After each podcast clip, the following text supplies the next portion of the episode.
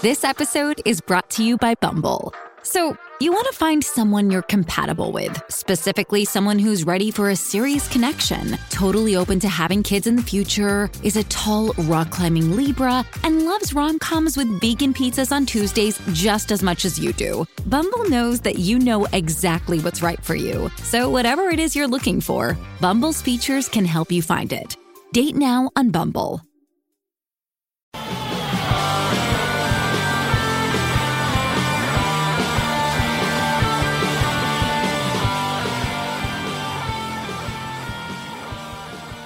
Johnny, you excited to see your family this week? I am excited to see my family. I'm back in Florida for the week and I'll be running on the beach every day. I'm looking forward to it.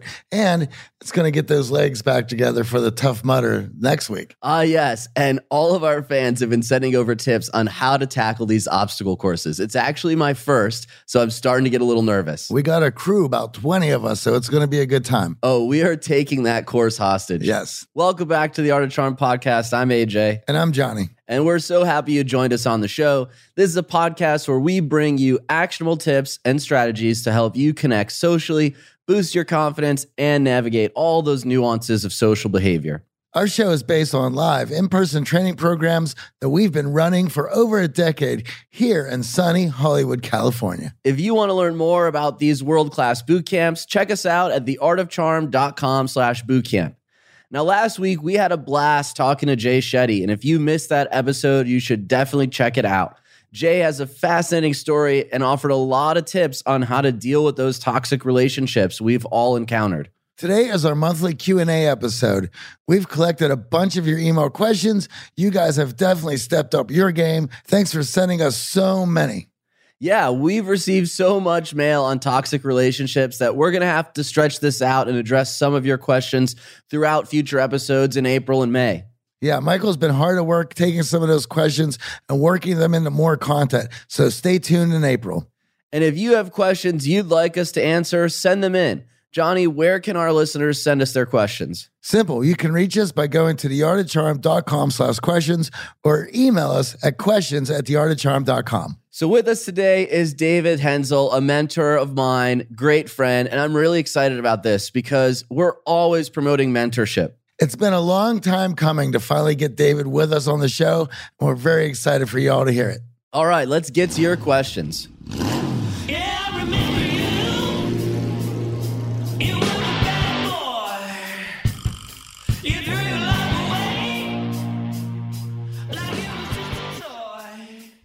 David, thank you so much for dropping by today. We're glad to have you. Thank you for having me. Yeah, we met a number of years ago. We've talked about having you on the show. And now that you've been in Turkey for a little bit, it's always tough to get the schedule together. So thank you for stopping by here in LA. Of course. Pleasure being here. We're just going to jump right in. As a successful entrepreneur, husband, father, one of the things that we all struggle with is juggling and wearing that many hats. And I'd love to hear from you how you've been able to manage growing a business, growing a family, as well as staying healthy and happy yourself. It has been definitely a long road, you know, at um, finding a lot of habits and processes and systems. I think that's really the key to to being able to be successful in in all these areas, right? And I think your habits and these systems determine pretty much everything in your life. If you're fit or if you're overweight, if you're broke or if you have a lot of money, if you're happy or unhappy, I think this all comes down to what habits do you cultivate, right? And in my personal life, there are a lot of things. One thing that had a big impact was the inner engineering course from Sadhguru. It's a three day course, and they teach you how to do a certain meditation and yoga practice, which I do every morning. This has been very impactful for me. And on the work side, you know, I've been pushing you to do this well. The EOS system, the entrepreneurial operating system from the book Traction from Gino Wickman. For all the entrepreneurs on the show, please do yourself a favor and read this book and implement it. it has been a real game changer for me. And on the family side, my wife and I came up with if you uh, with a system that's applying business principles to your family life that this works wonders a few years ago. And let's dig into that because I know we have a, a number of parents and entrepreneurs listening who struggle with that balance, who find themselves leaning in very strongly in one area and not finding the balance in their life that they need to really be happy? Yeah, I think um, first of all, work-life balance. I think is a bad word in the first place because this means like it's always a tug of war going back and forth, right? Work-life integration, I think, is is the key. That you just really make it all one, you know, and you integrate the things as much as possible, and you also put the same emphasis on family time, family meetings, like you have with business meetings. You actually put them into the calendar, and you're very intentional with all the things that that you want to do. You know, just like small example going on vacation used to be always uh, we went on vacation when my wife lost it because we haven't been on a vacation forever because i was just heads down working and there's always you know then i made a knee-jerk reaction booking something way overpriced not planned you know and uh, and all the projects i've been working on are going down the drain because you know and all the meetings have to be rescheduled. It's just a nightmare. And now we just like plan this way in advance you know so my calendar's blocked and and, and nothing happens. But going back to the initial idea on applying business principles to family life was um, I came home from a meeting about the roles and responsibilities at Max CDN, my business back then. And uh, I was sitting on the couch, and my daughter had a full diaper. And I pointed this out to my wife. Said, "Hey, honey, look, Emma has a full diaper," and she blew up because she thought, you know, I, I told her to change the diaper, even though I was just making a statement. Um, and then I, was wondering why are we fighting about this? She changed the diaper 90% of the time, and I'm totally cool with doing it. But how should I know that it's my turn at 7:30 p.m. on a Wednesday? And then I realized we never talked about roles and responsibilities in our private life. And the next morning we sat down and just listed all the things that you know I expect of her and that she's doing, and and vice versa. And this took away 80% of the friction we ever had in our relationship because all these unspoken expectations were just clarified. And when this worked so well, I thought, huh, maybe we can take other aspects from business and apply to our personal lives as well, like having family core values, having a regular meeting, having everything in our calendars, having a to do software to just keep track of things. And this was such a game changer for us that after selling my last business, I focused on putting this together into a course. It's called managinghappiness.com to share this with other entrepreneurs and other people. Now, do your family meetings have agendas? Oh yeah, of course. Yeah, yeah of course. and who's in charge of the agenda? Oh, that's me. Okay. Yeah. And do you try to keep the meetings nice and tight, like you would a business meeting? Yeah, I mean, uh, even with the business meeting, I like to go in with having an agenda, but then you can kind of deviate from right. from what's on there. But like always, I like to be prepared, even though if we change the plan, but at least having a plan. And I would imagine sitting down and determining roles and responsibilities in the family were there surprises along the way that you weren't maybe prepared for or, or thinking about no there were no surprises just like known friction points had to be cleared out you know like for example who who brings now it's um, you know who brings our daughter to preschool who picks her up you know who puts her to bed in the evening and once you have like the system down then just you don't have all these discussions it's just like clear who does what like, right. And then walking around with the unsaid can lead to a lot of unhappiness and even resentment at times. Yeah. Just just imagine in your business when it's not clear who does what, it's just going to be. Can I say shit show? Um, yeah. Uh, okay, good. you, you, can say shit show. I would, uh, to go along with what you were saying, I, would, I was thinking about this in a manner of, I can see one of the partners who would want to implement this to make things easier, to have a schedule, to have some routines, to integrate this properly for both parties to be happy. And I could see uh, the other half of the party possibly saying, well, now you're taking all the romance and the chemistry and all of these, the surprise. magical things, the surprise out of our relationship. And to convey of why those things would still be there, even in implementing this. Because I think for a lot of people, when we talk about structure, immediately they go to, well, you're taking out all the fun. And it's like, well, it's going to allow us to maximize our fun by having this. So, do you have anything to say to that other partner to get them on board with with such a thing? I mean, just what you just said. You know, it's yeah. like you'll have way more time for fun stuff because you're just not fighting over stupid things, right? Also, with with fights in relationships, usually you you just want to win the argument you don't really want to solve the issue yeah right you you would never go to your head of sales and yell at them like why are the numbers not there right um, you would sit down with him in a you know solution oriented manner and figure out like hey man what's the problem don't we have enough leads or do you need more money or you need some you know sdr sales development rep but with your spouse it's often very different you know it's emotionally oh, yeah. heated up and uh, what we found is that we we just take notes in our family meeting agenda for the next next one yeah. like a friction point that we had and then we sit down after you know the heat it's you know it's not boiling anymore and we have a solution oriented discussion on how we can fix this bug in our relationship. Because otherwise, if you don't fix it, or if you only fix it with duct tape, it's always going to come up over and over and over again. Yeah. I mean, in the wanting to win the argument, kicking the can down the road, the problem persists, but we feel emotionally charged, and one of us feels like there's a resolution usually. When we're winning we feel like oh that was resolved. Great. Nothing to see here. And then that's a couple weeks later we're in the same argument again. Yeah. So so my wife and i have uh, or in the system we um we list the things that annoy us about our partners. Sure. and then the partner can pick one of them that they want to work on. And that's the, the focus for you know the week. And then at the at the end of the week we grade each other and like hey how did i do with this topic? You know so because most friction points are just habits or patterns that you have. And you know it takes some time to to work them out. And it's like a way of like focusing on this issue and eliminating this bug in your software. It's funny. I can't help but picture coming in and saying listen honey you know i know we've had a lot of issues and some problems and i want to work this out. So moving forward we're going to put these meetings together. We got these agendas and we're going to work on these issues.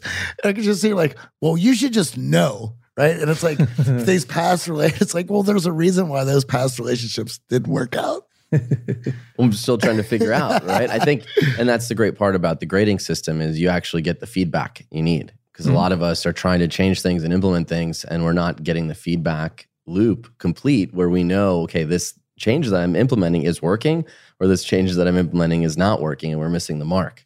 Yeah, that's that's the important thing that you actually have like a, a habit, a recurring thing that you can, you know, look at, you know, what you measure will improve, right? In business, right. like uh, business 101.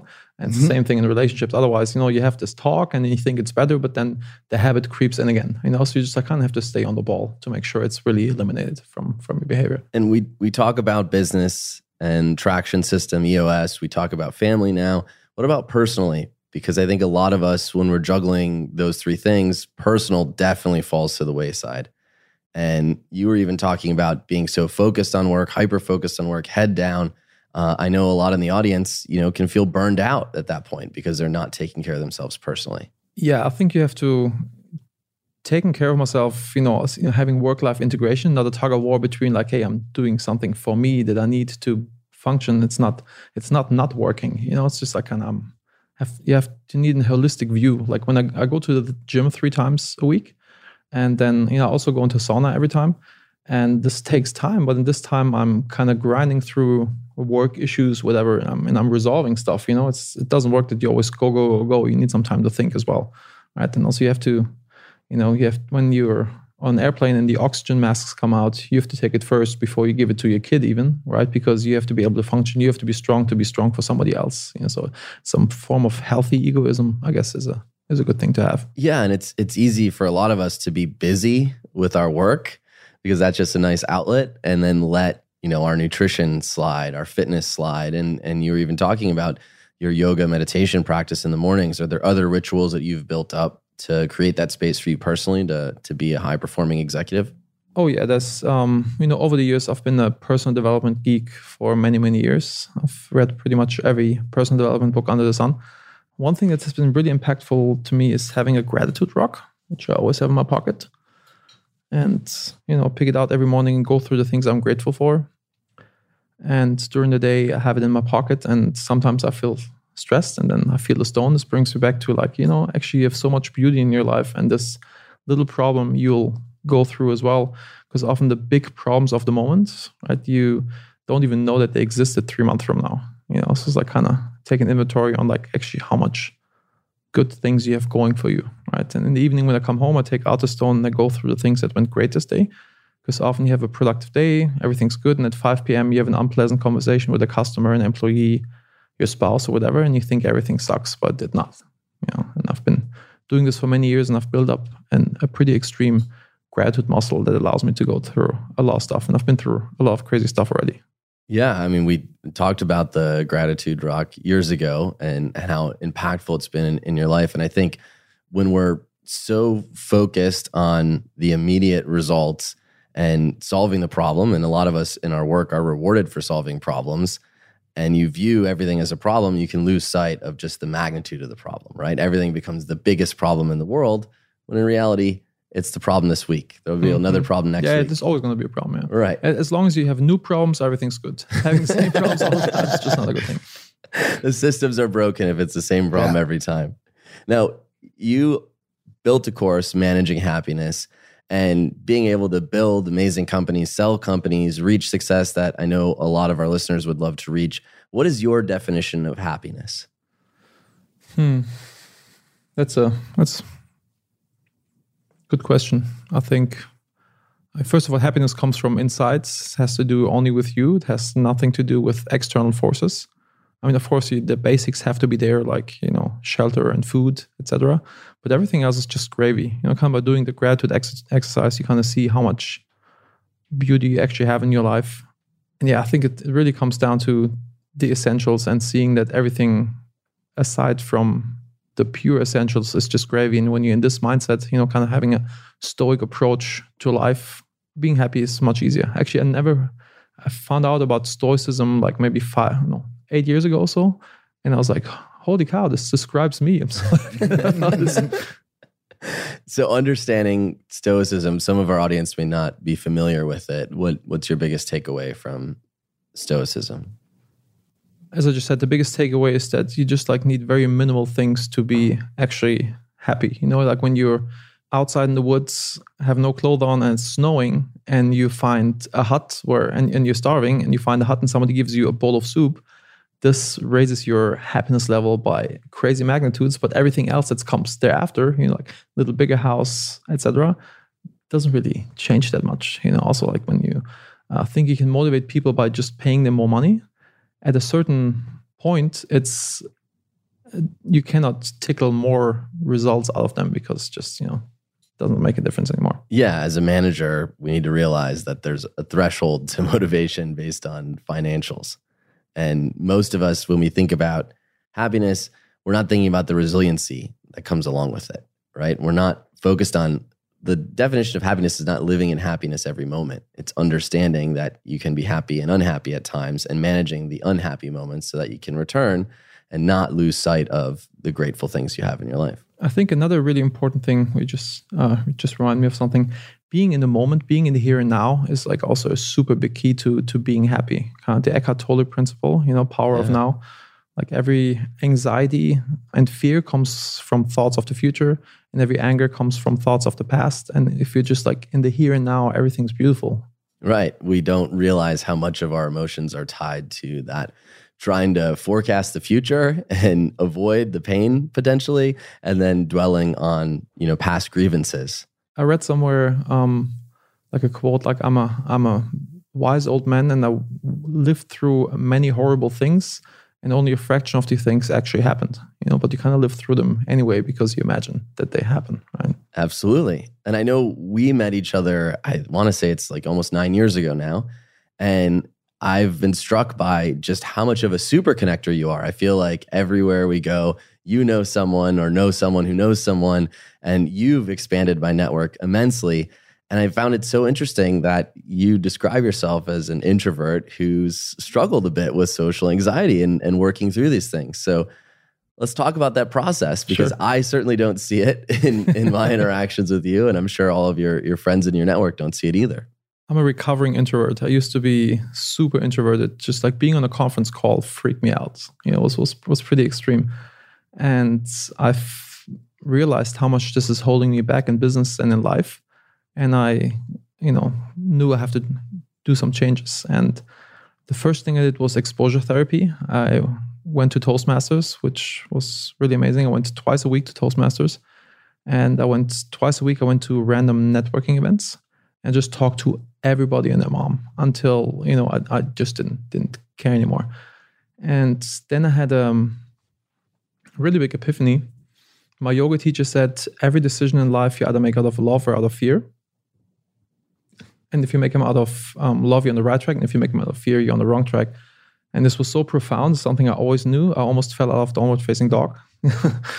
and this is like kind of my mantra in, in everything. If I before I always made about me, like meeting a new person, you know, I thought like, oh, do I walk over to this person and talk to them? They, they, they probably think I'm a weirdo. They probably think whatever, kind of the stuff that you make up because I made it about me. Versus if I make it about this other person, like, hey, there's there's another person. Let's see how I can provide value to this person. And it's like my my my go-to thing. And then it becomes super, super easy. Or being here on this podcast or speaking at a conference, you know, I prefer before I would have like smiled and shot myself in the face versus versus doing that because I was acting out of fear, you know, standing on, and I was making it about me, standing on stage, thinking, do they think I have a weird German accent? Do they think I'm an idiot? Do they think whatever, right?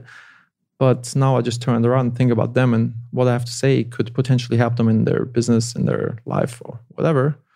Um, and then it all, all of a sudden becomes easy because it's not about me anymore.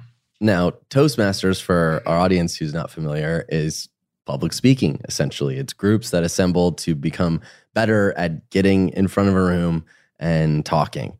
So, what would you say your biggest lesson from Toastmasters was? Going twice a week sounds pretty aggressive.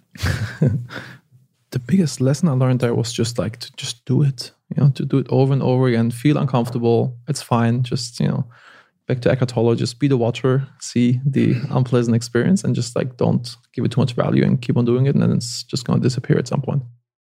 One of the things you were mentioning there about uh, how in the past you had made all these these moments about you, which and it made it difficult for you to work through them. And one of the things when we're doing the the classes and a lot of the guys who are putting that hindrance, those hurdles in front of themselves, it's because they're thinking in that manner. It's all about them, what this other person's thinking, what this person might think about them.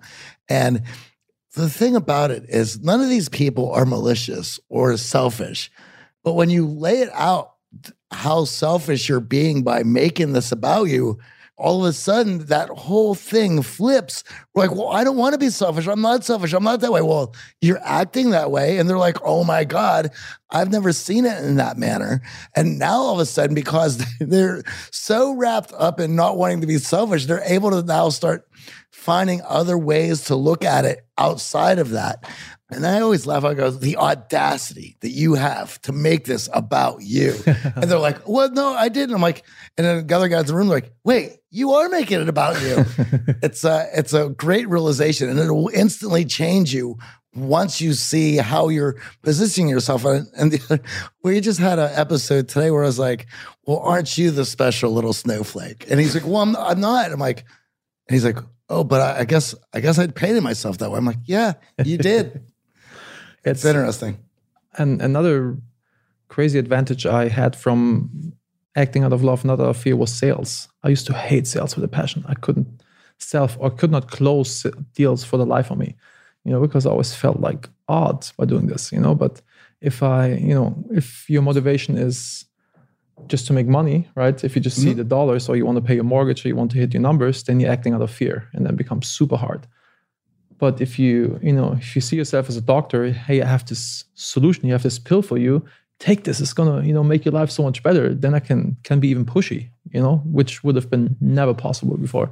Yeah, and that belief in what it is that you have to offer goes a long way. I know mm-hmm. the the people listening who are in sales right now, when we don't believe in our offer, it doesn't work. Yeah, exactly. Look, look for look for a new company. Exactly.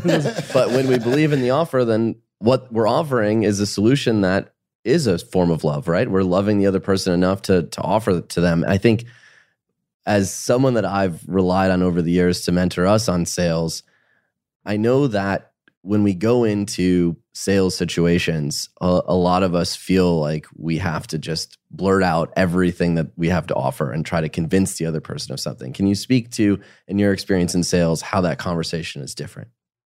people want to buy they don't want to be sold to right so you just you know consultative sales work much better you just like ask the person you know like like a doctor like hey where does it hurt what can we do and then you you you tell them how you could solve the pain you know that's and focusing on the benefits instead of the the features okay, exactly we have all of these different things the software has to offer most of us we just want our problem solved yep. right we don't care about the bells and whistles Now, this month is our toxic relationship month, and we have a mailbag here full of questions that David's going to be helping us out with. The first one is from Matt.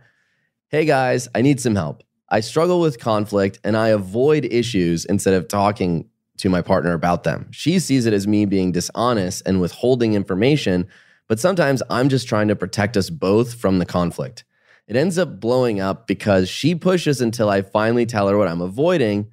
I don't want to lose her, but I don't know how to change my behavior. How do I become more open and comfortable with conflict? And how do I build trust with her now that she started pulling away? Hmm, there's a lot going on. Uh, my mother always said, "Be soft with the person and hard in the case." You know, for example, I've always tied back to work because I'm I'm a workaholic. Uh, let's say you have an employee that's always late. I would never yell at this person. You know, my my father always said, "If you have to yell, your arguments are too weak."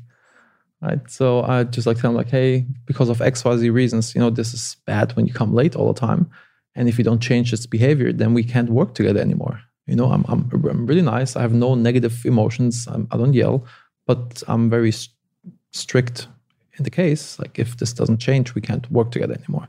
Same thing, like when you talk to your partner, be very direct, but be nice and and strict. This is something that has been working really well for me.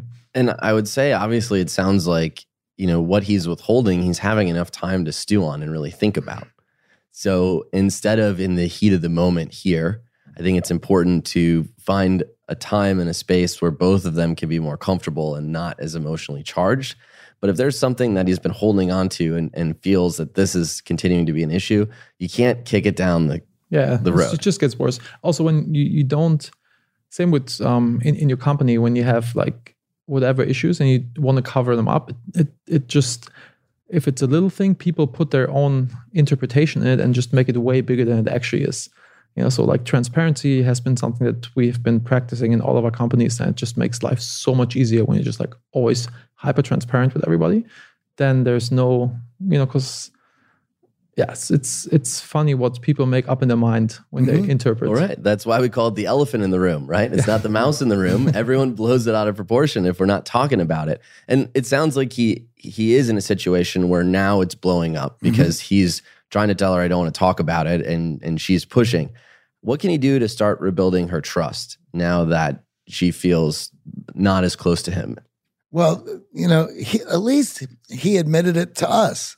Right? That's a first step. How about admitting it to your wife? I, this is a problem. I want to get better. I need your help and empathy here as I try to to work through this. Uh, and I'm sure they can find a way through communication that they can put together some transparency into these matters and, and something to allow him to work through this.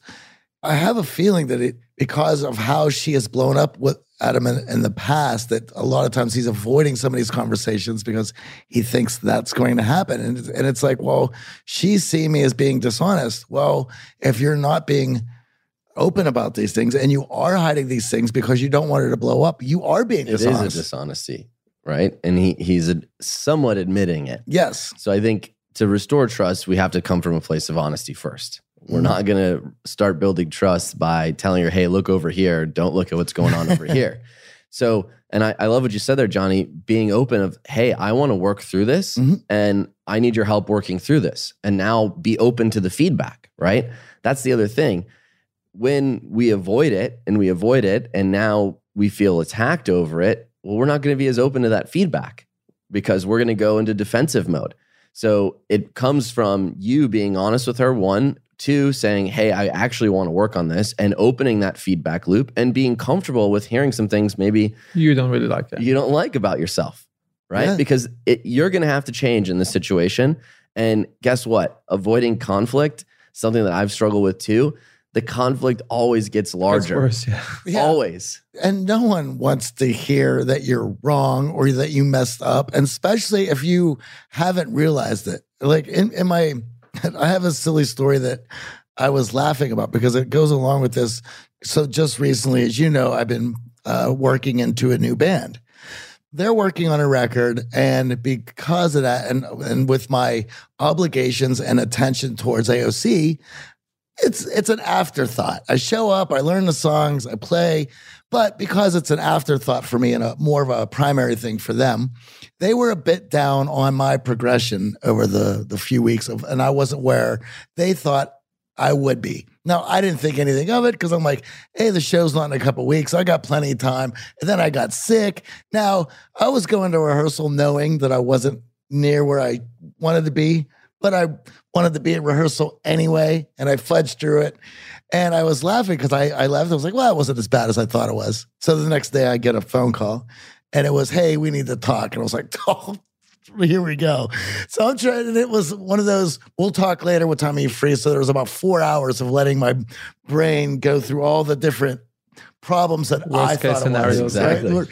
You know, we have the talk, and there was some issues, and I, of course, was I took responsibility for not knowing my my the parts, and I was like, I'm sorry, yes, I wasn't where I wanted to be, and that's on me, and I, I will fix that. And then, but there was some other issues going on that I wasn't aware of. So now it was a it was a criticism of some tonality and some other things that as a musician for playing since I was a kid and being 45 now and playing in a million bands throughout my life, my ego took a hit. And I was like, whoa, what? So now my initial reaction was, fuck you guys. I don't need this. I've got to. So, and so I got emotionally and I had to eat it. And I was like, yeah, I could see that. Yeah, okay. Well, I'll work on that. Yeah, if you want to get together tomorrow, well, let's hash it out in the room. And I ended the call and I was able to override my emotional response with logic and, and understanding. But I was laughing of how emotionally pissed off I was. And then I was like, let's explore your emotions right now. And I was like, did you show up unprepared? Oh, yeah. Okay. Had you made an attempt to think about what you were bringing in the band and if it's fitting what, what they're already working with? No. So you think that they have a point that what you were doing wasn't quite fitting in the way they thought it was going to? Yes, absolutely. and I go through this whole thing and I was laughing about it. And there was this having to admit they were completely right. But for two, three days, every time I thought about the problem, though my first thought was, fuck those guys. Knowing damn well that it was all on me. And of course, we hashed it out, we worked it out, playing this weekend. I'm really excited about it. But it was just funny. Also, understanding human nature as well as we do, talking about these things as much as we do, still having to go through it and going through the emotional theater because you can't stop that process. You have to allow itself to play out so that you can get okay with it. And it was, and I was laughing about even after all this time, I still have to play this game with myself. It was interesting. ego is always going to be in the way. I mean, there's no getting around it. And his ego is a little bruised, and Mhm. he knows that you know, in her coming at him, that he's going to have to eat some of it, and he's going to have to open up to her. And I think the other thing when we're talking about trust here is the more you kick this can down the road, the The harder it it's going to be to get that trust back, if it's even repairable. Well, imagine it. Kick it down the road a few months. How many new things are going to be built up so then when it finally blows up, now everyone's like, but you did this and that led me to do this. And then I did that. So you went and did this and now I had to do this. And now we got Danger. try to fix that. Thanks for getting us started, Matt. Next up, Sarah sees some toxic behaviors in herself and wants to know how to leave them behind. Haley has a question about setting boundaries with a long term friend. And Lance wants to know how to find new friends outside of church when we get back. Charm. Johnny, we know if you listen to the show, you are driven. In fact, we're driven by the search for better. But when it comes to hiring, the best way to search for a candidate isn't to search at all. Don't search, match with Indeed. If you need to hire, you need Indeed. Indeed is your matching and hiring platform with over 350 million global monthly visitors, according to Indeed data, and a matching engine that helps you find quality candidates fast. Ditch the busy work. Use Indeed for scheduling, screening, and messaging so you can connect with candidates faster. And Indeed doesn't just help you hire faster. 93% of employers agree Indeed delivers the highest quality matches compared to other job sites, according to recent Indeed survey. We have hired a lot of team members over the last 17 years, Going through endless resumes, well, that's a time sink. But you know what else is a time sink? Interviewing endless people because they're all going to give you the best face forward. That's why we love Indeed, leveraging over 140 million qualifications and preferences every single day. Indeed's matching engine is constantly learning from your preferences. So the more you use Indeed, the better it gets. Join more than 3.5 million businesses worldwide that use Indeed to hire great talent fast. And listeners of this show get a $75 sponsored job credit to get your jobs more visibility at indeed.com slash charm. Just go to indeed.com slash charm right now and support our show by saying you heard about Indeed on this podcast. Indeed.com slash charm. Terms and conditions apply. Need to hire? You need Indeed. And now a quick message from our newest sponsor. Remember, supporting our sponsors is the best way to support the show. That's right. AJ, did you know socks, tees, and underwear are the three most requested clothing items in homeless shelters? I had absolutely no idea. Bombas knows, and they're doing something about it, making ridiculously comfortable versions of all three and donating one for every item sold. With all the clothing brands out there, it's nice to find some basics that don't just feel good, but do good too.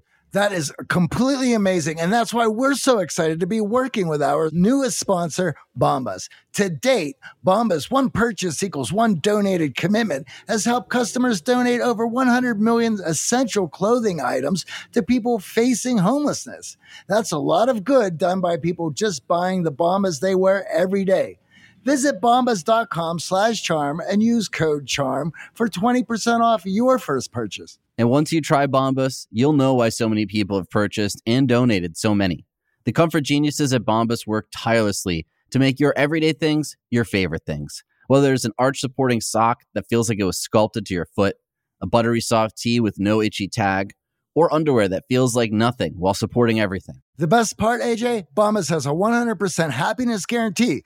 So if you got the wrong size, your dog chews up your socks, or a pair vanishes in the washing machine, and you know they will, it's easy to get a free return, exchange, or replacement. There's nothing worse than when Puppers gets a hold of my favorite Bombas athletic socks. They're precision engineered for being active with sweat wicking power, impact cushioning, blister defense, and no annoying toe seams that get between you and your goals. I try to limit my essential purchases to one time a year, and I was so pumped to know that Bombas has my underwear, socks, and tees needs completely covered. I have been loving the soft underwear and tees here in Medellin. Ready to get comfy and give back? Head over to bombas.com slash charm and use code CHARM for 20% off your first purchase. That's B-O-M-B-A-S dot com slash charm and use code CHARM at checkout.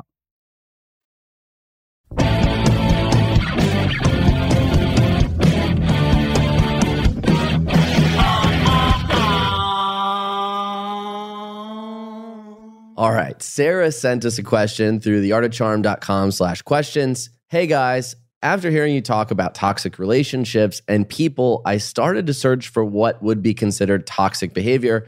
And unfortunately, I find that I actually show some of that in my relationships. I don't want to hurt the people I care about. So, how do I change my behavior to become a better friend? So now there's some self awareness. And that was really one of the reasons that we wanted to do this entire theme, was because we've been on the other side. We've been toxic in relationships. We've shown darker sides, worse sides of ourselves. And we wanted to allow all of us to not only recognize it in others, but start to recognize it in ourselves. That's a great first step. Well, anytime you feel that you're under attack, it's easy to lash out. Even me and the, the story I just mentioned, the minute my ego took a hit, it was not reflect and fix my problem. It was go on the attack. And I had to override that, uh, that uh, natural response. And, and here, at least she's able to, to see I've exhibited some of these behaviors. And even in my story, at this point, I still exhibit these behaviors. We all still exhibit these behaviors. It's our response, Yes. right? And we talk a lot about habit building. There's a trigger and there's a response. So, number one is recognizing what is that Yeah. trigger? What is the thing that gets you to then go to the dark side? And for each one of us, it's going to be a little different. Maybe it's your friend making a comment about something you did that makes you go negative towards Mhm. them and push back. Maybe it's when something at work doesn't go your way and all of a sudden you lash out at your friends and you bring your work drama into your other relationships. But it's first identifying what is the trigger that precedes the bad behavior that I'm trying to remove? Then, once we recognize the trigger, we can start attaching a good behavior to that. Like that trigger could mean, okay, now I'm going to actually give her a compliment. Now I'm going to tell my friend what I like about her instead of all the things that I hate about her, right? But we need to find that trigger that is creating this toxic environment. And sometimes it's okay to understand that we've been conditioned this way, right? A lot of us are learning these toxic behaviors at our childhood. Well, they're replicated behaviors. Right. I have a good example for this. My um, my parents were total hippies, so in our household there was never any yelling. When we had an argument, we talked the way we're talking right now, you know. And my wife's family, they're they're originally from Turkey. They're way more emotional than Germans because we we don't really have emotions in the first place. And uh, in their household, it was normal to to yell, right? And um, I think yelling is a form of violence, and I don't want her to yell at our daughter, right? And she also doesn't want this, but it's a learned behavior. Mhm. This was something that we did in our family meetings. Was like you know I had this as a point that I want to address, but addressing this in the moment when she was already yelling at our daughter, if I then you know like why are you doing this, then it, she blows up even more, right? So then we sat down and we're, we're brainstorming how we can solve this, right? And we decide to use a safe word. We're standing in front of some bananas that had some spots, and I said, okay, if I say faule Bananen, which means like rotten bananas in German, this reminds you that you actually don't want to yell at the other, and then brings you into the awareness, and then let's see how this goes. And it worked like a charm. Like I, I'm working in my office, and I heard her yelling at Emma, and just have to yell faule Bananen, and it stopped. Before it was like always, you know, the spiral went down the drain. Yeah. So understanding the trigger and then ultimately allowing yourself to replace that negative behavior with a positive behavior, we can start to condition ourselves and build the habits towards being more positive and being more uplifting and collaborative with the people around us. And it's it's certainly difficult because you have a trigger, you have an emotional response, and that emotional response has been programmed in you for how long? Right. with all the you, biochemistry. until you decided to now make this change. So please have some self-compassion in knowing that this is going to be a challenge. This is going to be difficult. And this is something that we're going to be working towards. And then and practice a bit of that stoicism of emotional charge. Let's watch it rather than act, be and moved by it, and try to rise above it. And the thing is, you know, a lot of people get in their mind that now that they have identified it, I want to change that. So I'm going to flip this switch and I'm just going to be this new person. It just doesn't work in that manner. However, let's say if your emotional response is this way and now we're working on it, well, even if you've went through this trigger and you've stopped yourself in doing this this response 50% of the time, well that's that's much better than you were last month Right. That's You're- working on it. you're you're getting there and it's it's a it's mindful and it takes time and raising your self awareness, which is why being someone who practices journaling consistently Mhm. so that you can look back and reflect on these behaviors, right? You've identified you have toxic behaviors. Part of identifying the trigger is going to be looking back and reflecting on all the times that these behaviors have presented themselves. And journaling that over time, as Johnny said, you're going to start to see some movement in the right direction, which is going to empower you to work further on this. The other thing I would say is be honest with people and say, I don't like these behaviors in myself. I'd like your support, right? So your example is great. In your friends and the people who care about you, they know you want to work on this. They can give you that safe word. They can Mhm. give you something to replace the trigger so that it raises your awareness in the moment, catches you before it does real damage to the people you care about. So that was a great example. Thank you, David. Here's one from Haley. I'm currently listening to the podcast episode 722 What Matters Most in Difficult Conversations? And I have a question regarding emotional bids and personal boundaries. I have a friend that I've known since third grade. In the past four or five years, she has not been the kind of friend I would like to have in my circle. However, since I've known her for so long, I feel that I have to be loyal to the friendship. In the past, she has expressed selfish behavior. And whenever I have tried to have a constructive conversation with her, she gets defensive and starts emotionally attacking me. I don't get anywhere with her, and I bottle up my problems with her because of past conversational trauma. Within the past year or two, I've started being more conscious of her behavior, and I've noticed that she only reaches out to me when she has a problem in her life, and she never reaches out to genuinely see how I'm doing, which makes me feel used and abused. Even when I respond to her messages, she never says thank you for the listening and never turns the conversation over to how I'm doing after she has her rant. It's as if she opens the conversational door simply to dump all of her crap on my lap and then walks out the door and shuts it without a thank you. So, my question is this How do I bring up my issues with an emotionally sensitive friend? And how do I set boundaries without seeming harsh? Thank you for taking time to read my question. Keep up the good work. Can I just say, I want to read this. I want to quote this. It says, It's as if she opens the conversational door simply to dump all her crap on my lap and then walks out the door and shuts it without thank you. Uh, no, that's not what, sh- uh, that's as if. That is exactly what she's doing. And uh, okay, let's unpack this layer by layer. I think the first thing is you have been friends for a very long time. So it is worth attempting what we're going to lay out there. But I will be honest, setting boundaries has to involve some level of harsh. It has to have something on the other side to change this behavior.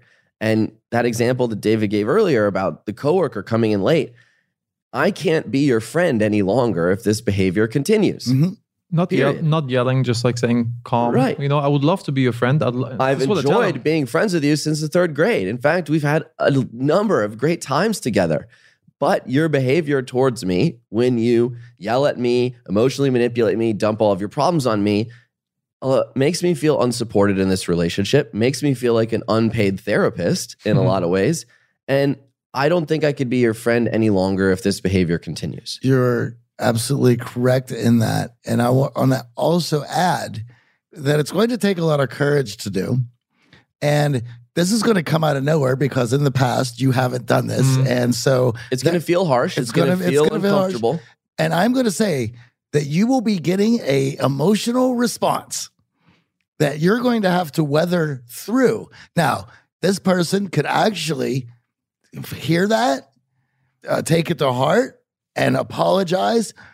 But from from reading this, this person has gone off, and and I expect her to go off, and you should as well. And just say, I want you to sit on that for a few days, and then we're to have a conversation moving forward. actions speak louder than words. Someone who is a sociopath, someone who is a severe emotional manipulator, is going to say, Oh my God, I'm sorry, is going to do everything in their power to salvage the relationship through words.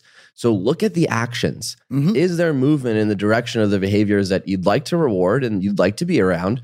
Or is it just lipstick on a pig? Is it just saying it so that she can alleviate this conversation? And then the next week, she's back to dumping her problems on you boundaries have to have some teeth to them, which means Mhm. when this happens again, you've laid out the boundary, it happens again. It's saying, okay, I'm not going to answer her phone call. It's texting her, we can no longer spend time together. You continue to exhibit the behavior that for me is a deal breaker in our friendship. And in that moment, this is when real friends start to change their behavior. Behavior does not get changed with soft boundaries, no boundaries. Behavior gets changed when the one thing that that person wants, your attention, your support, is now removed from the equation. That now allows the person to see, hey, I have to do something to change my behavior, or I'm going to continue to feel bad in this relationship. There's um, first of all, I'd love to hire you as a copywriter because this was like really well written. um, when you let an employee go, that's a very tough thing to do. Like I've been doing this many times, and it's always very unpleasant. Uh, in some book I read, they call it the 48 hours of pain. you know, you kind of feel really shitty leading up to this, and then you don't feel really good afterwards. But you know, you have to make these these drastic steps because you're the sum of the five people that you surround yourself the most with, right? And you cannot have somebody on the team that's dragging you down. So it's really important that you make these tough choices. You know, see like your business, you cannot afford to have, you know, an employee that's that's not performing at all or that's even negative towards the outcome that you desire, like let's say happiness or whatever. Absolutely. And cultivating, as we talked about earlier, the thoughts that you consume, Yep. the news that you consume, the positivity that you surround yourself with is a big reason that successful people talk about ending up on the show here.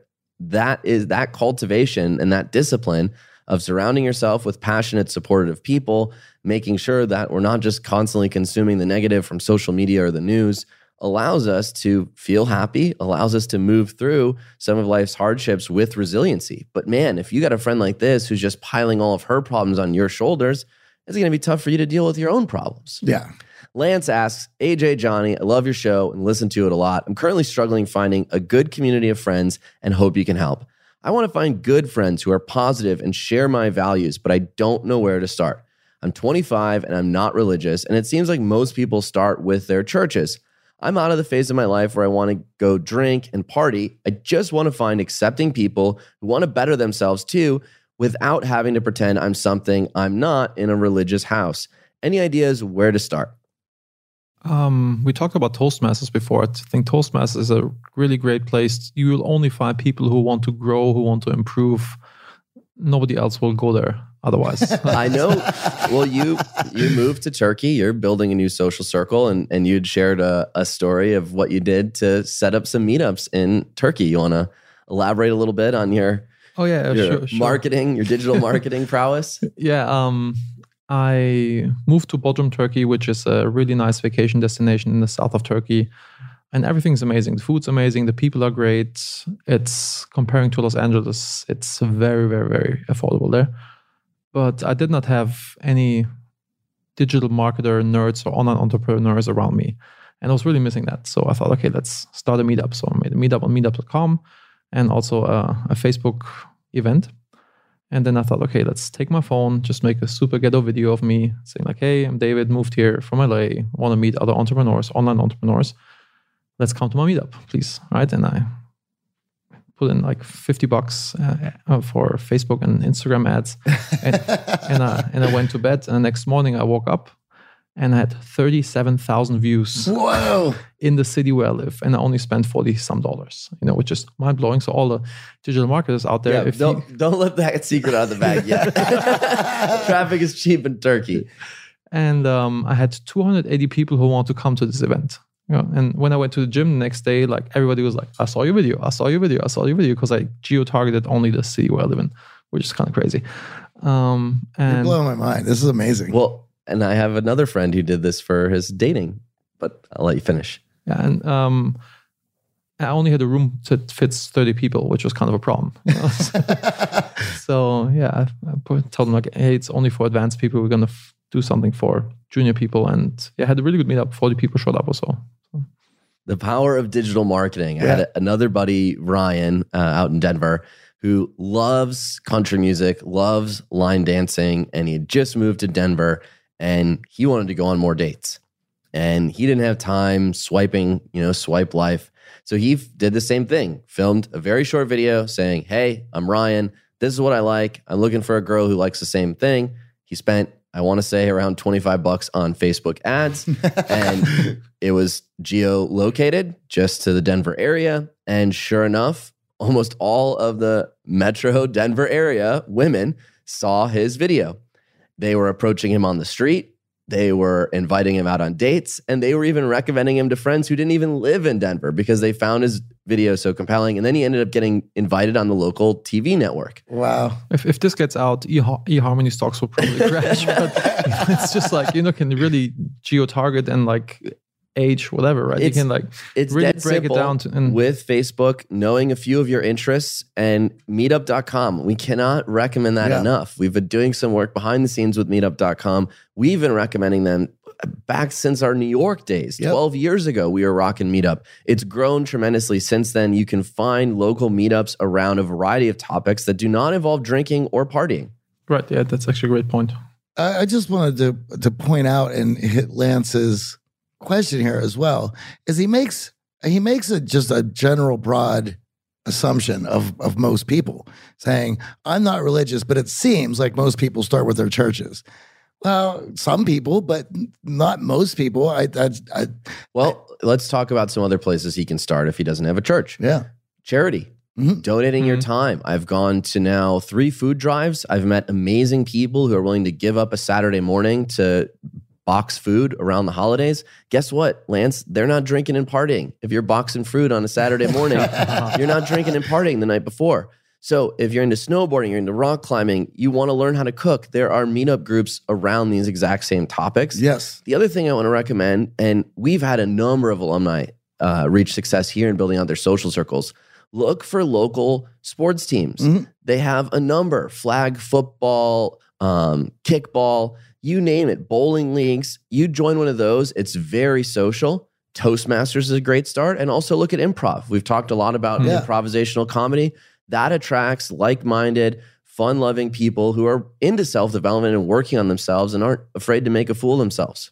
conferences as well. I mean, maybe because I'm just such a business nerd, but I meet a big amount of my most of my close friends are actually work related to some degree. Yeah, we just went to traffic and conversion. It's Right. almost like family reunion. You know, see like so many cool people. So and then you really share the same interests when you're in your industry. Doesn't know what he's And a shameless plug here check out the Art of Charm Challenge. We have a group with over Yes. 15,000 people who love the show, just like yourself, who are looking to get better, posting about their values, and even meeting each other offline. So, Yeah. highly recommend you check that out. Theartofcharm.com slash challenge. Now, just like last month, our inbox is overflowing with questions. Coming up, Emmett wants to hear any obvious red flags when looking for a partner. Matt worries about an ex girlfriend who might hurt herself if he's not available. And Liz has a question about bringing a former toxic person back into her life. Lennon and McCartney, Jagger and Richards, Watson and Crick, AJ and Johnny. What about the perfect duo when it comes to growing your business? Well, that's you and Shopify. That's right, Johnny. Shopify is the global commerce platform that helps you sell at every stage of your business. From the launch your online shop stage to the first real life store stage, all the way to the did we just hit a million order stage? Shopify is there to help you grow. From their all in one e commerce platform to their in person POS system, wherever and whatever you're selling, Shopify's got you covered. Shopify helps you turn browsers into buyers with the internet's best converting checkout, up to 36% better compared to other leading commerce platforms, and sell more with less effort thanks to Shopify Magic, your AI powered all star. What I love about Shopify is how no matter how big you want to grow, Shopify gives you everything you need to take control and take your business to the next level. In fact, Shopify powers 10% of all e-commerce in the US. And Shopify is the global force behind Allbirds, Rothy's, and Brooklinen, and millions of other entrepreneurs of every size across 175 countries. Shopify removes the guesswork with built in tools that help you create, execute, and analyze your online marketing campaigns. And sign up today for a $1 per month trial period at shopify.com slash charm. Go to shopify.com slash charm now to grow your business no matter what stage you're in. Shopify.com slash charm.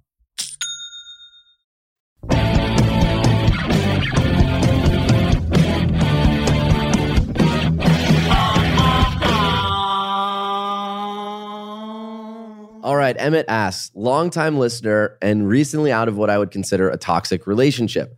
What red flags do you look for when considering a partner? And what red flags do you look for in yourself to make sure you aren't that toxic person? Johnny, you, snickered here. I feel like you've been with your swipe life seeing a lot of these red flags around LA. yeah, well, you know, I before you can start looking at anyone else, it's always going to start with yourself. And you know, we're going to exhibit replicated behaviors that that we have learned that we're comfortable with, and a lot of times we don't even see them as red flags because they're normal behaviors for us because that's maybe the environments that we had grown up in. the way our first partner was in a relationship. Yeah. First and foremost, think about what your core values are and how you're going to engage in them on a daily and weekly basis and start moving there. From there, once you're feeling good that you're connected, you're grounded and you're and you're doing the things that you want to be doing to feel good, then it's an opportunity for you to look outward to see who you want to bring into your life. Because you certainly don't want to bring anybody in if you're a disaster, because what is going to happen there is you're the toxic person, which is going to infect the other person. And now we have two toxic people now dealing with the toxicity of their relationship, trying to codependency hold on to each other for dear life. And that's never a good thing. Now, that is so important that we identify our own values. It's actually one of the first challenges we have in the challenge because when we don't have our values to ourselves aligned, then it's going to be very difficult for us to see these red flags in someone else. So, for example, if you value honesty, then obviously dishonest acts around you, whether it's lying to the waiter or lying to their mother, those actions are going to be red flags. But you won't see those red flags if you haven't identified that honesty is very important. Maybe it's trust. Maybe you want to have trust so that you are not with someone who needs your passcode or needs to get into your email inbox constantly. But again, if you haven't identified this value, it's going to be very difficult for you to identify the red flags that we're talking about. The last thing I would say is make a list of all of the behaviors from your past relationships that have bothered you, whether they've led to arguments or whether they've led to uh, blowups or breakups. Then, after you look at those actions, think about the values that are tied to those actions, right? Think about the underlying reason that that action angered you. When you've identified those, it becomes a lot easier in today's world with swipe life, where we're just presented with endless options to know option A is a good option for AJ. Option B, she's better off being single here in LA. When you have that as a guide, it becomes a lot easier. But a lot of these red flags, we don't take the practice of hindsight, of looking back at the behaviors and actions that exhibited early in the relationship. Because listen, those red flags are there on date one. People are not good at hiding their, their true selves for very long. We talk about maybe five to 10 minutes in interaction, but after that, you're going to start seeing some things. It's identifying your own core values that are important. how you do one thing is how you do everything. You know, if somebody Yeah. lies to the waiter, they're also gonna lie to you. If I'm an asshole at work, I'm gonna be an asshole at home. It's just like we are who we are. We can't really change that. So this is something when I hire people, I'm, I'm you know, his question is hard for me to answer because I've been with my wife for 20 years. You know, so. But when I hire somebody, I look at, at these little nuances on how they act because how you do one thing is how you do everything. Yeah, it's going to be very hard to not show your true colors. I wanted to to add to this as well. If you if you haven't picked out what these core values are and what you're going to stand for and what's important to you, then you can be easily influenced and manipulated in any direction as long as it's sold in the right manner. And because you haven't put together what you stand on and you're able to easily be manipulated and influenced, you never truly found yourself and you're just going to Well, any option becomes attractive at that point because now you're just Yes. playing with brain chemistry, Mhm. right? Now it's just a matter of well, did they touch me? Did they comfort me?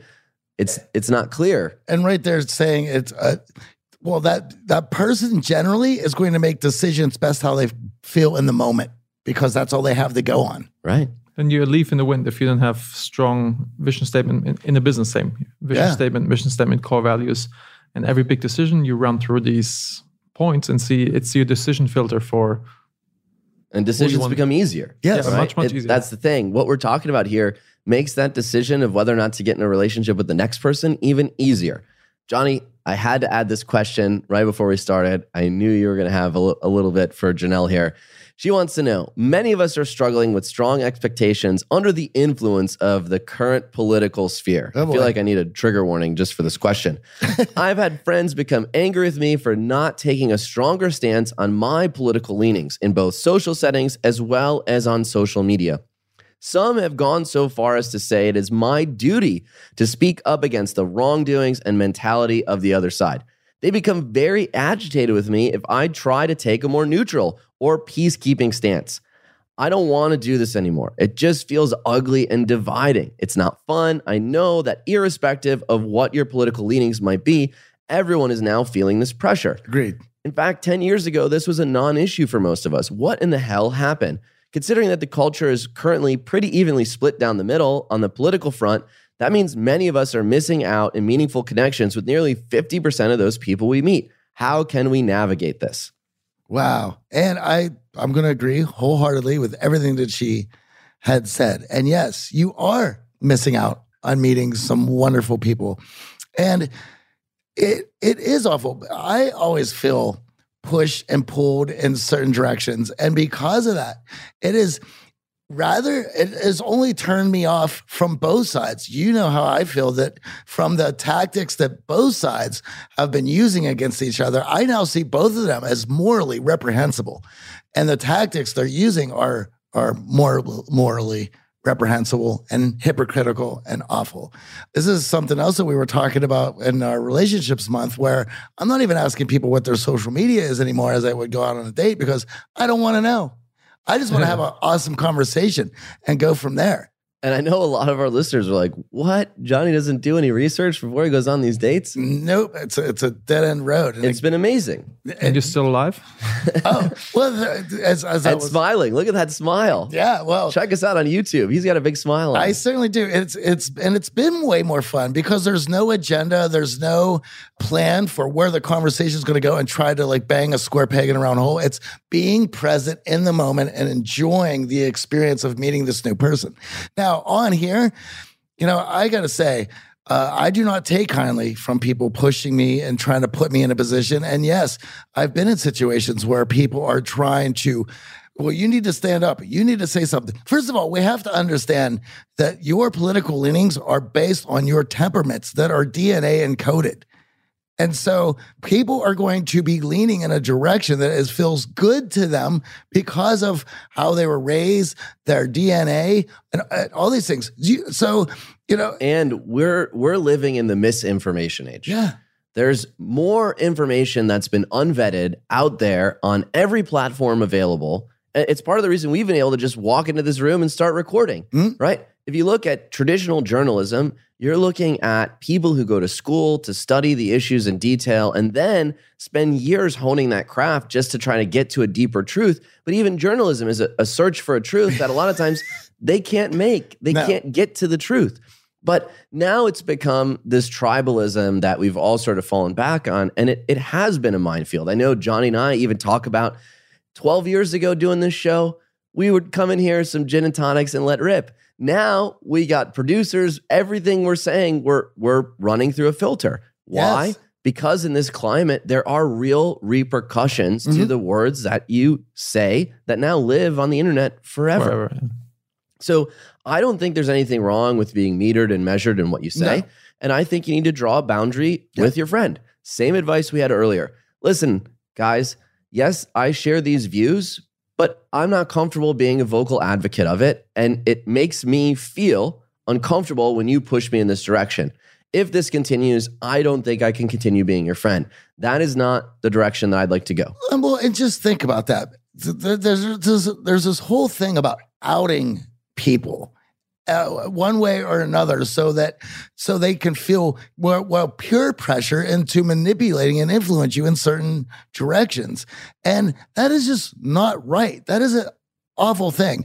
I wouldn't want my friends doing that to me, and I wouldn't want to do that to other people. And if you're feeling that, it certainly needs to be brought up. However, if you're at work and it seems that if you just play ball, then things are going to be a lot easier for you. Well, that's a whole nother thing. Well, yeah, there's obviously the cultural fit at work. If Yeah. this is going on in the workplace, you got to think long and hard of is this something that you want to Are be you- involved in? are you in the Unless right the work is actually political activism. But I think most of us right now need to come to conversations a little more measured to begin with and a little more accepting of opposing viewpoints. Now, I know Johnny and I, we're constantly trading links from both sides of the aisle, trying Yeah. to figure out ourselves on a search for truth. And I would recommend that if that's how you're leaning, then try viewing it from the other angle. Try putting on some empathy and going on the uh, opposite end and look at what they're posting and talking about. You know, to, to go along with that, and I wholeheartedly agree with that. You should be on both sides of the aisle getting information. And it's what's also neat is that you're we are now exposed to so many different ideas and lenses. For instance, let's take the the Covington kid thing that happened a few months ago. You can look at that from the conservative side, from the liberal side, from the like and that's just two, but there's multiple other angles to look at it uh, from it as well. And all those lenses are represented on YouTube. And you can, and I have to say, from some of the ways that I have viewed these things, really had shed some light that I hadn't thought about because of these two sides bickering at each other. So it's something to think about. And my encouragement is to experience multiple lenses. I can't really say anything about polit- political views because, first of all, I'm not consuming any news for the last 15 years. And that's where I need to go. Look at that smile. He's that's why. I'm so happy. And uh, and I'm uh, I've not been living in countries where I can vote for for over 10 years. So, but I can bring another hot or like controversial topic to the table. I'm vegan for many years. and um, I have pretty extreme views in you know why I'm I'm vegan. You know, I even think that maybe I get crucified for saying that, but uh, in 50 years we may look back at Sure. eating animals the same way we look back at having slaves. You know, because it's just like oh no, it's it's just so wrong on so many levels.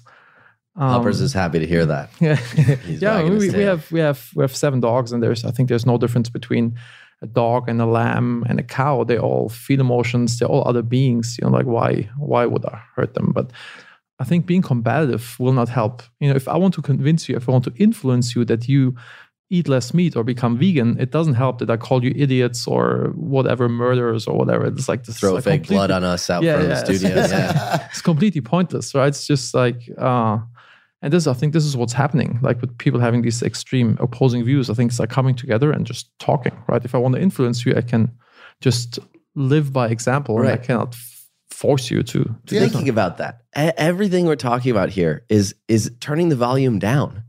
Right? Your friends are asking you to shout more and Yeah. stick up more and be louder.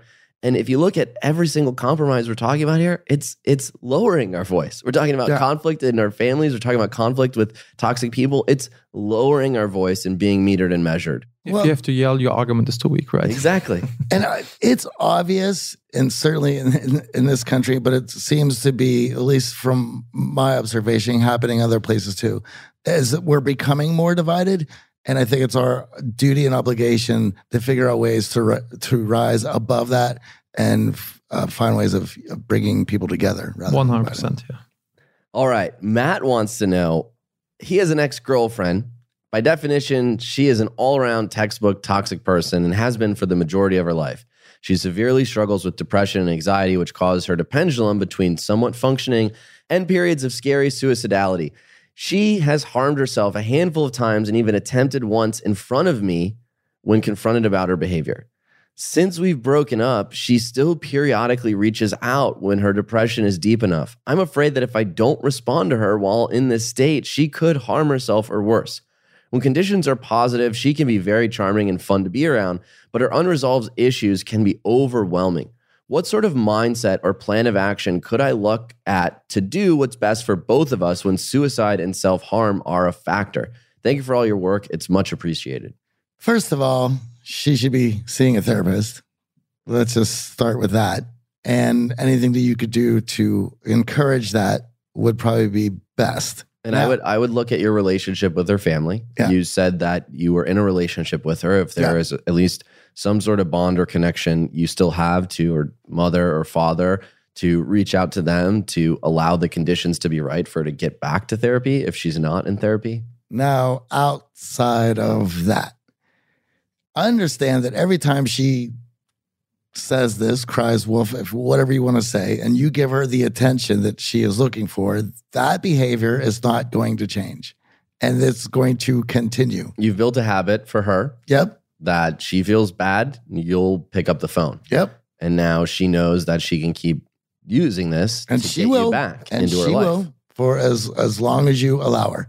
And once again, we are going to be having a difficult conversation of boundaries that uh, is going to be difficult, and there's going to be a difficult emotional response from the other party that you're going to have to weather. And being honest with this behavior is not acceptable to me. We're no longer in a relationship. I understand that you still want to be friends with me, but I can't keep doing this any longer. In these moments where you're feeling this way, I would appreciate you reaching out to your family and friends that you're close with. I can't be here for you any longer.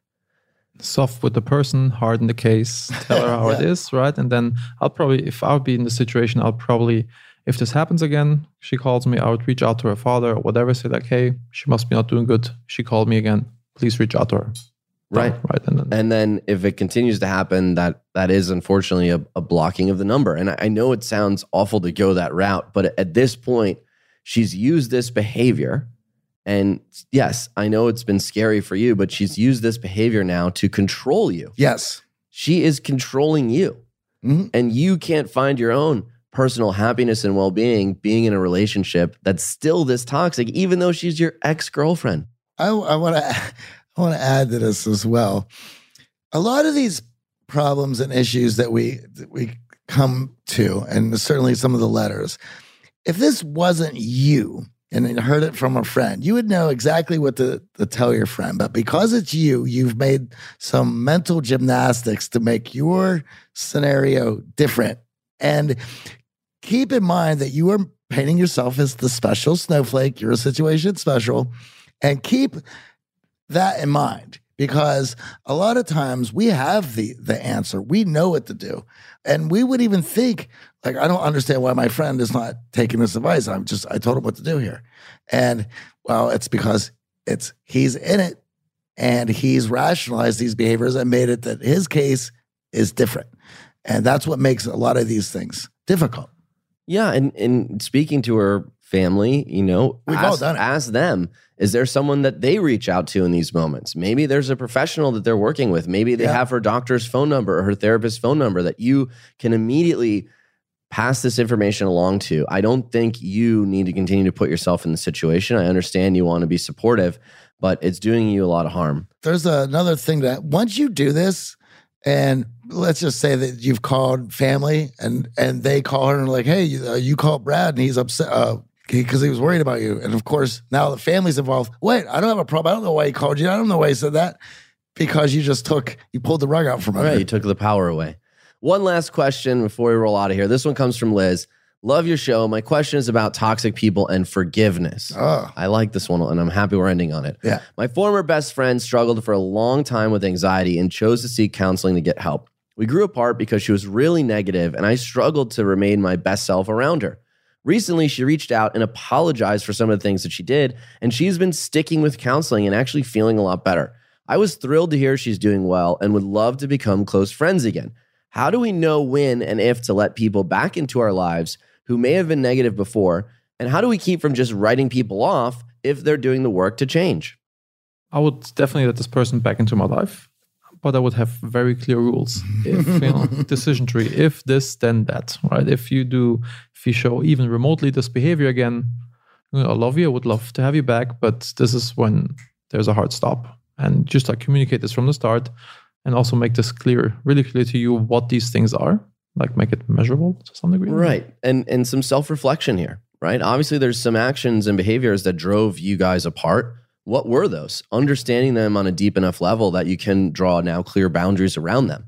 So that if this negative emotional behavior is being brought back in, even if it's small, as we said earlier in the show, how you do anything is how you do everything. And even though they're working on it, everyone deserves a second chance, especially someone who's seeking help for this and has identified that it's an issue and actually apologized to you for it. We're not about writing people off permanently. We're not about cutting people out of your life unless the toxicity continues in a way that keeps you from the happiness that we all deserve. And mm-hmm. we don't want anyone to be trapped by the toxic environment and the toxic people we surround ourselves with. So I'm not interested in writing people off full stop until behaviors have dictated so. And that's really it, right? Words only go so far. It's all about the actions here, paying close attention to the actions when you slowly bring her back into your life. What I will say is it's very easy in these situations. And we see this in our dating advice with getting back with our ex. It's very easy for us to look back and only see the positive Oh, and yeah. see things in a very rosy light of like, man, I really want this best friend back. I would ask you, Liz, are you also working enough on yourself to meet new people and allow new people to become your close friend? Right? Sometimes our past needs to stay in our past. And being clear with that can really help you move through it. Thank you so much for joining us. Thank you, David. It's been a lot of fun peppering you with questions Yes. and learning all about managinghappiness.com, where all of our listeners can go to learn how to be happy in today's life, where we're juggling lots of balls and trying to figure out how we can move forward and allow the people around us to support us in that. So, thank you for joining us. Great German advice, great entrepreneurial advice. I know that I'm constantly hitting you up for advice, and you've been gracious enough to mentor me in the business here over the years. And we couldn't be happier to have you on the show. Thank you, Thank David. you, thank you for having me. It was awesome.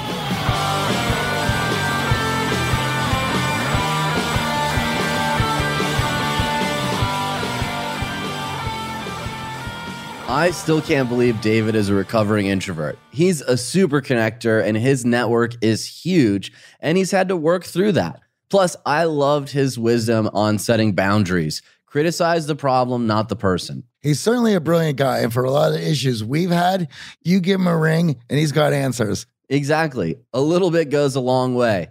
We have a shout out from listener Utica Karate, who left us an awesome review on iTunes. I've come across your podcast for years, but because I'm in a relationship, I've largely ignored the show until recently. You guys are spot on with the tactics you suggest to improve my experiences with other people and to learn to accept and move around toxic relationships without burning those bridges. Excellent content. It always cheers me up when we get great reviews. Speaking of which, can you head on over to iTunes, find our podcast, The Art of Charm? We love the feedback and we love those suggestions too. Like the one from Drifting Mama sent us about toxic tribalism that we covered on today's episode. That's right. We are answering your questions and we love getting feedback. And hey, mentorship and coaching doesn't have to be as involved as having a business coach. You can get great mentorship almost anywhere. And if you're interested in something like that, you should definitely check out our free 10 day social skills challenge. It's a great place to learn about the power of mentorship, and it's also a great way to challenge yourself and try something new, like meeting new people or reach out to that mentor you've always shied away from. The group has over 15,000 members, and it's a great support group if you're looking for advice on anything we cover here on the show. Plus, AJ and I are there every week doing a live stream. So head on over to theartofcharm.com slash challenge to join. All right, time to wrap this up. The Art of Charm podcast is produced by Chris Olin and Michael Harold. This show is recorded at Cast Media Studios in sunny Hollywood, California. It's engineered by Danny Luber and Bradley Denham. I'm AJ. And I'm Johnny. Thanks for joining us this week. We're excited to kick off next month with a new theme. Have a fantastic week.